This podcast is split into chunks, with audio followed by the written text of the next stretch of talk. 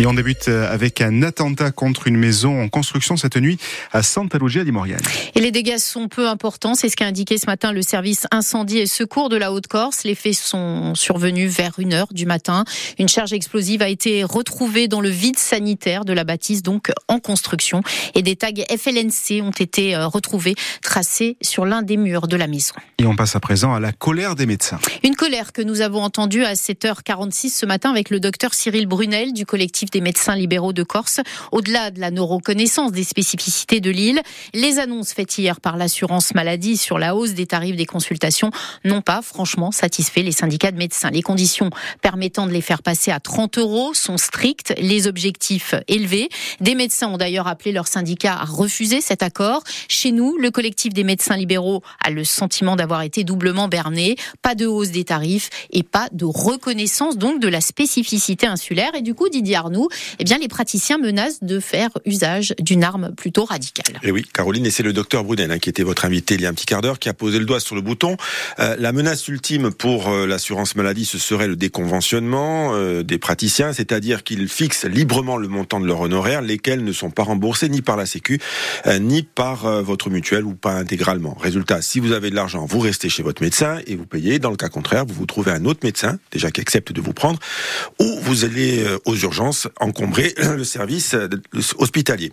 Un séminaire sur le déconventionnement est donc prévu pour la fin du mois de mars à Bastia pour expliquer le mode d'emploi de ce changement de cadre pour les généralistes. 70 seraient déjà euh, partants pour l'aventure des conventionnements, d'autres attendent des précisions, d'autres encore ont décidé de se réorienter, soit pour une retraite anticipée, soit pour une autre forme de médecine plus rentable, moins contraignante, la médecine esthétique. Alors, tout n'est pas terminé pour autant, mais ça va être difficile de faire reconnaître le statut d'île montagne par l'assurance maladie, me disait un médecin, un médecin qui attend, qui attend le médecin, le, soutien, euh, de nos parlementaires pour que la CNAM ne se rende enfin compte qu'il y a bien de l'eau autour de la montagne corse et que ça, ça mérite d'être reconnu. Merci euh, Didier. Le gouvernement de Gabriel Attal est bouclé. Oui, la deuxième moitié d'un gouvernement un peu moins resserré qu'espéré avec euh, l'entrée de Nicole Belloubet à l'éducation nationale à la place d'Amélie Oudéa Castera. Il a été dévoilé hier, donc euh, ce gouvernement affaibli par des semaines de polémiques pour avoir critiqué d'emblée l'école publique. Amélie Oudéa Castera est rétrogradée, mais elle reste ministre des Sports et des Jeux Olympiques. Nicole Belloubet a 68 ans. Elle a été, rappelons-le, ministre de la Justice lors du premier quinquennat du chef de l'État. À Bastia, une enquête a été ouverte pour disparition inquiétante. Stevie Fay est âgé de 29 ans. Il a disparu depuis le 26 janvier. Le parquet de Bastia a ouvert une enquête pour disparition inquiétante confiée à la direction interdépartementale de la police nationale. Une enquête euh, qui a fait l'objet le 6 février dernier de l'ouverture d'une information judiciaire. Le jeune homme est métis, il mesure 1m83. Il a été vu pour la dernière fois il y a 15 jours route du Mathion, vêtu d'une doudoune bleue, d'une casquette de basket noire. Stevie Fay est connu des services de justice. Il a été notamment euh, relaxé dans une affaire de trafic de stupéfiants pour laquelle il était jugé aux côtés des frères Guatsé. Le run and bike et le duathlon étaient euh, à l'honneur euh, hier au complexe Marine à Vive à deux Porticcio. Et oui, euh, c'était du 6 au 8 février. 500 collégiens lycéens venus de toute la France ont participé à ces championnats nationaux UNSS. Ces épreuves qui allient course et vélo sont de, se sont donc déroulées sur notre île. Run and bike, duathlon, des disciplines qui rencontrent un vif succès chez les jeunes dans les différents établissements.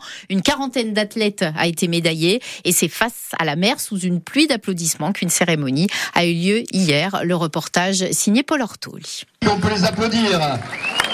Vice champion de France.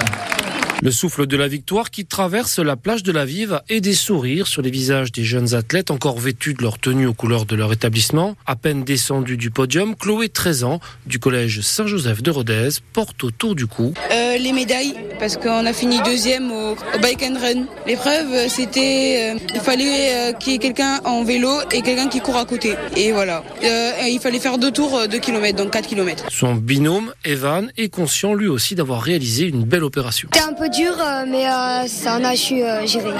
Et est-ce que tu as aimé les paysages? Oui, oui, c'était très joli. À l'heure où l'éducation nationale veut remettre le sport au quotidien des enseignements, le run and bike veut tirer son épingle du jeu et susciter les vocations avant les Jeux Olympiques de Paris. Nathalie Grand, directrice adjointe de l'UNSS. C'est un signe fort de, de la pratique scolaire du run and bike et également, je pense, en ligne de mire avec les Jeux Olympiques, permet vraiment de, de donner un symbole fort. L'important, c'est de participer, mais avancer sur les sentiers de la gloire en savourant sa victoire ne fait jamais de mal. On est dans le même collège, on est fiers d'avoir gagné. Oh, on a cartonné, on a tout donné. On a gagné. Direction à présent euh, l'extrême sud avec Eok et Dibounivazio enfin réunis. Oui, les réserves naturelles et aires marines protégées qui constellent les Bouches, aussi bien du côté euh, corse que sarde, mettent en œuvre un programme de coopération transfrontalière labellisé par l'UNESCO, Men and Biosphère, une super réserve en quelque sorte. On écoute Jean-Michel Coulioli, directeur de la réserve des Bouches de Bonifacio. Une chance que l'on a de pouvoir avoir là maintenant une dimension géographique qui soit élargie, euh, qui parte de, de, du sud de la Madeleine jusqu'à la Zinare et qui prennent tout le soutanage, donc la réserve des Bouquets du Bonivadio. Euh, et donc on est sur une dimension géographique assez large. L'objectif c'est d'avoir une coopération fonctionnelle entre euh, les parcs de la Zinare, euh, de la MP de la Madeleine et puis de Santa Teresa et celle des Bouquets du Bonivadio. Tout ça avec les deux régions, avec les deux États, un travail au plus près des élus locaux, un travail au plus près des acteurs. Ça nous servira pour augmenter nos relations de travail ça nous, ça nous aidera aussi à poursuivre euh, des objectifs communs comme ceux d'augmenter la, la, sécurité maritime dans les bouquets Bonivages. Une page conso à présent, Caroline. Les soldes d'hiver ont laissé leur place aux braderies. Et oui, l'occasion pour les commerçants d'écouler à prix cassé leur stock d'hiver restant après Ajaccio. Bastia fait jusqu'au 11 février place Saint-Nicolas son salon des affaires. Alors nous en avons profité pour demander à la clientèle ce qu'elle pensait du commerce de proximité qui souffre de plus en plus. Christophe Giudicelli est allé balader son micro dans cette braderie. Si sous le chapiteau du salon des affaires, on réalise de belles économies, cette cliente aimerait que cela soit le cas aussi le reste de l'année. Déjà, on attend des prix euh, attractifs pour pouvoir consommer local, parce qu'il est vrai qu'aujourd'hui, c'est beaucoup moins cher, souvent, malheureusement, de faire ces emplettes sur Internet qu'en ville. Des prix attractifs qui sont le bienvenu en cette période d'inflation. Autre doléance pour cette Bastiaise, plus de choix en vitrine. Ce serait bien, oui, que ce soit un petit peu plus accessible, un petit peu plus ouvert, qu'il y ait un petit peu plus de diversité en termes de style, en termes de taille, en termes de ce qui est proposé. Toutes les boutiques qui ouvrent, c'est toujours la même chose. Donc bah, à un moment donné, on a envie que ça se renouvelle un petit peu, de sortir un petit peu de l'ordinaire.